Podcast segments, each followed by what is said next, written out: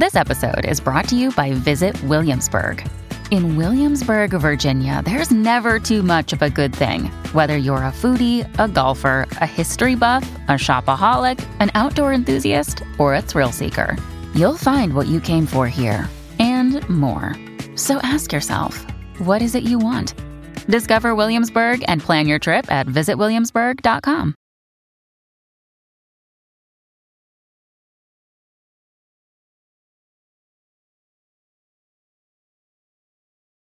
Hello, friends. Happy Tuesday. I hope your week is treating you well. Today, I am answering a question texted into the podcast phone line about instincts in relationships. Now, before we get into a specific question, I just want to take a moment to say thank you for the kind words that have come through on the phone line. I read every single one and I appreciate it so much. I know this is quite the transition. It has been a long journey to get here, but I understand that it was a surprise for you. And I really appreciate you getting it and sending over your kind words. They mean the world to me. Now, let's get into today's question. Hello, I'd phone into the podcast question phone line, but I'm currently nap trapped with a one year old. I have a question I'm hoping you can shed light on. I'm a nine wing one, and my instinctual stacking is sexual, social, and self pres. My husband, I'm fairly certain, is a three, and his instinctual stacking is self pres, social, and sexual. I'm wondering if you have any insights into how instinctual stacking in relationships can show up. I lead with my sexual or intimate instinct and always want to do things together. I am repressed in my self preservation and feel so incredibly uncomfortable doing things alone, on top of some resentment being a stay at home mom and having the majority of the mental load. Hubby is the opposite. He prefers to take tasks done by himself, and it's like pulling teeth to get him to work with me on tasks that need more than one person. I'd be interested in hearing your thoughts on how instinctual stacking can show up in relationship pairings, specifically when my dominant is there repressed and vice versa. I'm actually really glad that we're having this conversation because we're doing a relationship series right now. And I feel like instincts are such an important part of the conversation, but it's not a part of the series that we're doing. So it's kind of a perfect timing thing. Now, really quickly, I do want to talk about the nine and the three in terms of doing things together or separate. So, the three energy here, um, threes are the kind of people who do not like to be interrupted during a task. And that could also be what's going on with your three not wanting to do like tasks together. They just may have an easier time doing tasks alone. And that can be more from their three, partially because threes don't want to fail in front of people, partially because threes are so efficiency minded that they find it hard to collaborate. Threes also really like control of the process, and it can be hard to collaborate when that's the case. And so for my nine, I, you know, three is obviously your stretch here is to be able to collaborate, be able to work with other people, you know, especially when it comes to like doing things around the house and you need two people to get them done. But two, for my nine, I would say, build comfort doing things alone. You know, build that out for yourself. That's going to be a really huge growth edge for you that can make change your life. I always encourage nines to get out and do things alone because nines often don't mind being alone, but they tend to do it like at home or in their comfort zones. But nines, one of your greatest needs is learning yourself, knowing what you want, what you need, who you are outside of your relationship. And you're not going to find that within your relationship. You're going to have to find that on your own. And it's life changing. Okay. So I just want to touch on that there. Also, when, when it comes to the mental load, for our nine, I would say, you know, get comfortable letting your three do things by themselves that you feel are two person tasks. If they demand to do them alone, you don't have to save them from that. You can let them struggle and not rescue them eh, or you know not find yourself in the position where you're the only one taking them on. And when it comes to mental load in general i cannot recommend the book fair play enough. It is the perfect book to read together to talk through these concepts and to strengthen that part of your relationship. Let's take a quick break from talking about relationships to talking about ways that you could be supported. If you ever feel stuck, lonely, or discontent in your relationships, then I've got some really good news for you. I'm honored to be a main speaker at the upcoming virtual summit, the EnneaSummit Love and Relationships. I'll be presenting alongside 20 renowned Enneagram experts such as Susan Stabile, Steph Barron Hall, Ashton Whitmore Ober, Crystal Harden, Jackie Brewster, Christy Rouse, and Nhien Vuong. This is your chance to uncover Enneagram secrets that will take all of your relationships to the next level. The best part is you can join us from the comfort of your home or office on March 5th through 7th. If you join us, you'll discover how your personality shapes all your relationships, identify your partner's stress triggers, improve communication, and enhance emotional and sexual intimacy. You'll learn how to set healthy boundaries, navigate dating, heal from past relationships, and gain parenting insights, all through the lens of the Enneagram. You guys, there are so many good topics to choose from. You can RSVP and secure your virtual seat for the EnneaSummit coming up soon on March 5th through 7th by clicking on the link in the show notes. Don't miss out on this amazing opportunity to join me and an amazing cast of speakers who want to be your guide in helping you take all of your relationships to the next level. The link is in the show notes. Don't miss out. But we're here to talk about instincts. So let's dive into that. Just a quick refresh on instincts. This is, we use the term instincts and subtypes kind of interchangeably. And this is an element of the Enneagram that is going to add a significant amount of complication. That's not the word, complexity to your type. So, one seven who has one subtype is going to look different than a seven with a different subtype. We all Enneagram types have all three subtypes sexual, self preservation, and social. Now, each of these subtypes, you can have one that's dominant, one that's repressed, and one that is secondary. The repressed is often a really strong growth edge for us, getting comfortable with the thing that we feel the least comfortable with. It can really help us to balance out our growth. So that's often a really good starting place for Enneagram growth is if your sexual is repressed, can you lean into some of those behaviors that can strengthen that? Social self pres same. And we'll get into what these look like more in a second. So, now the tricky thing here about instincts is that there's conflicting schools of thought on them. So, I tend to teach them through the work of Beatrice Chestnut, who teaches them through the work of Claudio Naranjo.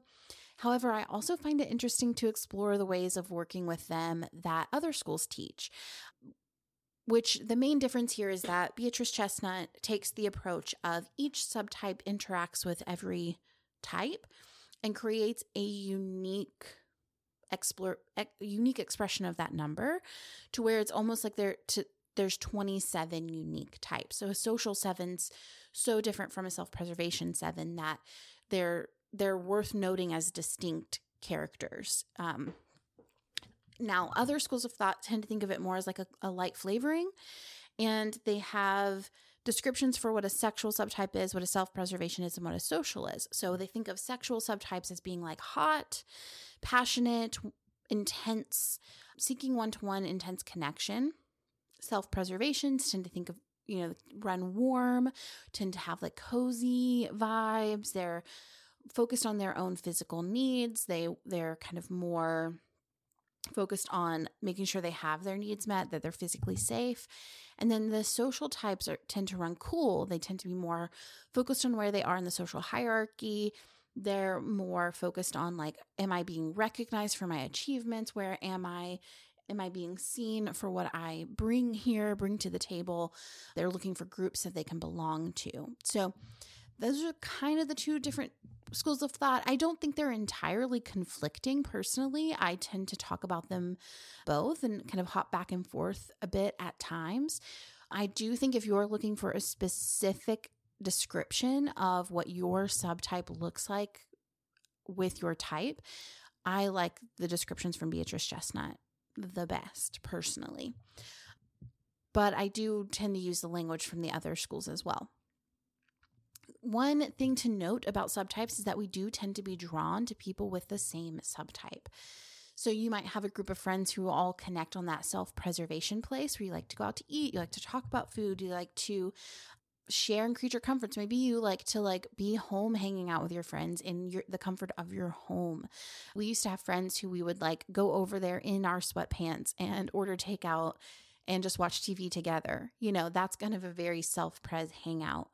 Social types, they're more inclined toward networking events or being out in the world, doing things together, increasing your visibility in the social hierarchy. And then sexual subtypes are they're more inclined to have like really intense one-to-one connections, right? So you're you're looking at like let's go out for drinks and have a deep conversation. Let's have deep emotional intimacy with one another. Let's connect on like a heart-to-heart level.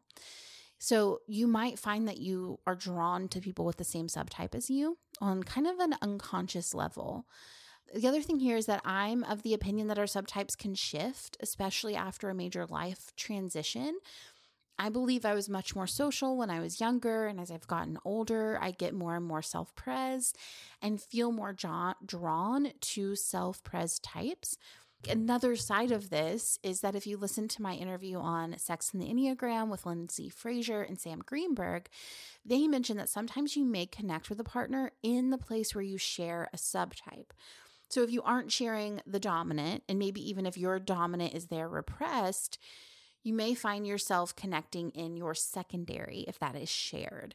And I think of myself primarily social, but self pres is a very close second, if not tied. And sometimes I think that self pres could be first because my husband is definitely a sexual four with self pres second, and I have sexual repressed in mine, and he has social repressed in his. So we often connect in that self-preservation space of creature comforts and and you know life like little luxuries and having in a cozy and inviting home. And I think that is something that I developed within our relationship for the first time. Before our relationship, I would never go home. I put very little thought into my space where I lived. I would just like take furniture off the street, put it in my house. I never had people like over to my house. That was never something that I drove. I was always like out and about trying to be around other people. And now I'm much more internal, much more homebody. That is uh, new.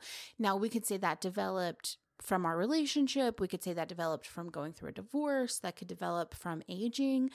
I think a large part of that developing was, you know, growing on social media, becoming so visible that it kind of I had to shift somewhere, you know. I also think that that developed because I of COVID, you know, that definitely strengthened during COVID. And so I think that's something to think about. Like the subtypes are our instincts, it's how we survive in the world. And so I am inclined to think that those things are more likely to shift and change because what we need to survive changes as we experience things differently or as we enter into new relationships to survive in our relationship right we can we found a common connection point and we built on that you know and i think there's things along those lines now, that being said, Sam, Lindsay, Valerie Wanamaker, who you've heard on the podcast before, and several others have been studying the Enneagram and sexuality for several years and even created a study to understand the common threads. And through that, they found that subtype affects sexuality even more than type. And if that is true, and we know that we tend to be drawn to groups of the same subtype, then it could be worth mentioning that subtype could be more important relationally than your type. Two sexual subtypes together are going to be passionate, fiery. They're going to seek deep, intimate connection and intimacy, even if they have different dominant Enneagram types. Similarly, two self preservation types together are going to be inclined toward getting their needs met, creature comforts, a warm and cozy home environment. Two social types together may be more inclined toward being parts of boards, committees, or going to networking events together. Like we said before, when your dominant is your partner's repressed, as in your case, you again may connect in the meeting place and find that that's where you bond. So you may operate as two self pres types, two social types, or two sexual types together because that's where you find commonality. Now, the self pres and social pairing you may find that the social is more inclined toward being out in the world, while the self pres is more interested in home life and being cozy. The social type also may be less family oriented than the self preservation, and that's something to be conscious of. In the self pres sexual combination, you may have different approaches to intimacy and comfort zones. Self pres types, more than any other type, are comfortable putting off pleasure for their physical needs you know like okay I, i'm tired right now so like let's do it later.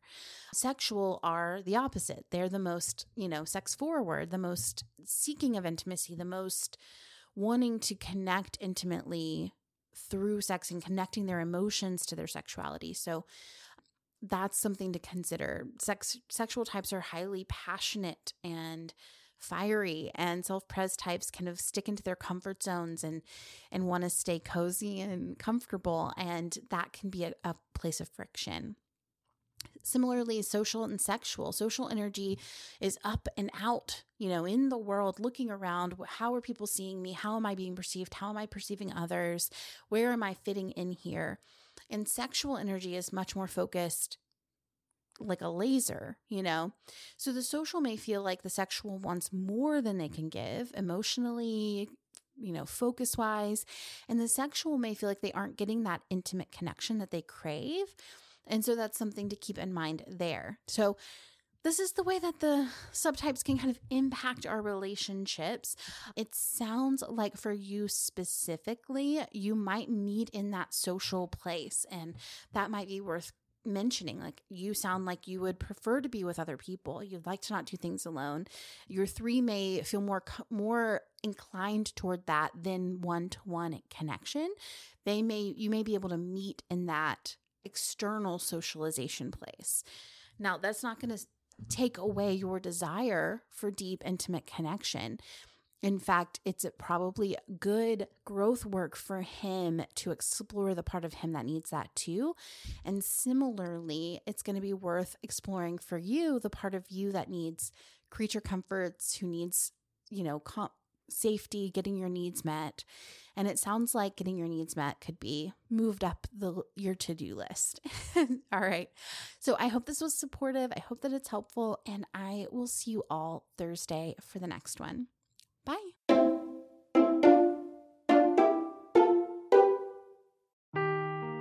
Seeking the truth never gets old. Introducing June's Journey, the free to play mobile game that will immerse you in a thrilling murder mystery. Join June Parker as she uncovers hidden objects and clues to solve her sister's death in a beautifully illustrated world set in the roaring 20s. With new chapters added every week, the excitement never ends. Download June's Journey now on your Android or iOS device or play on PC through Facebook Games.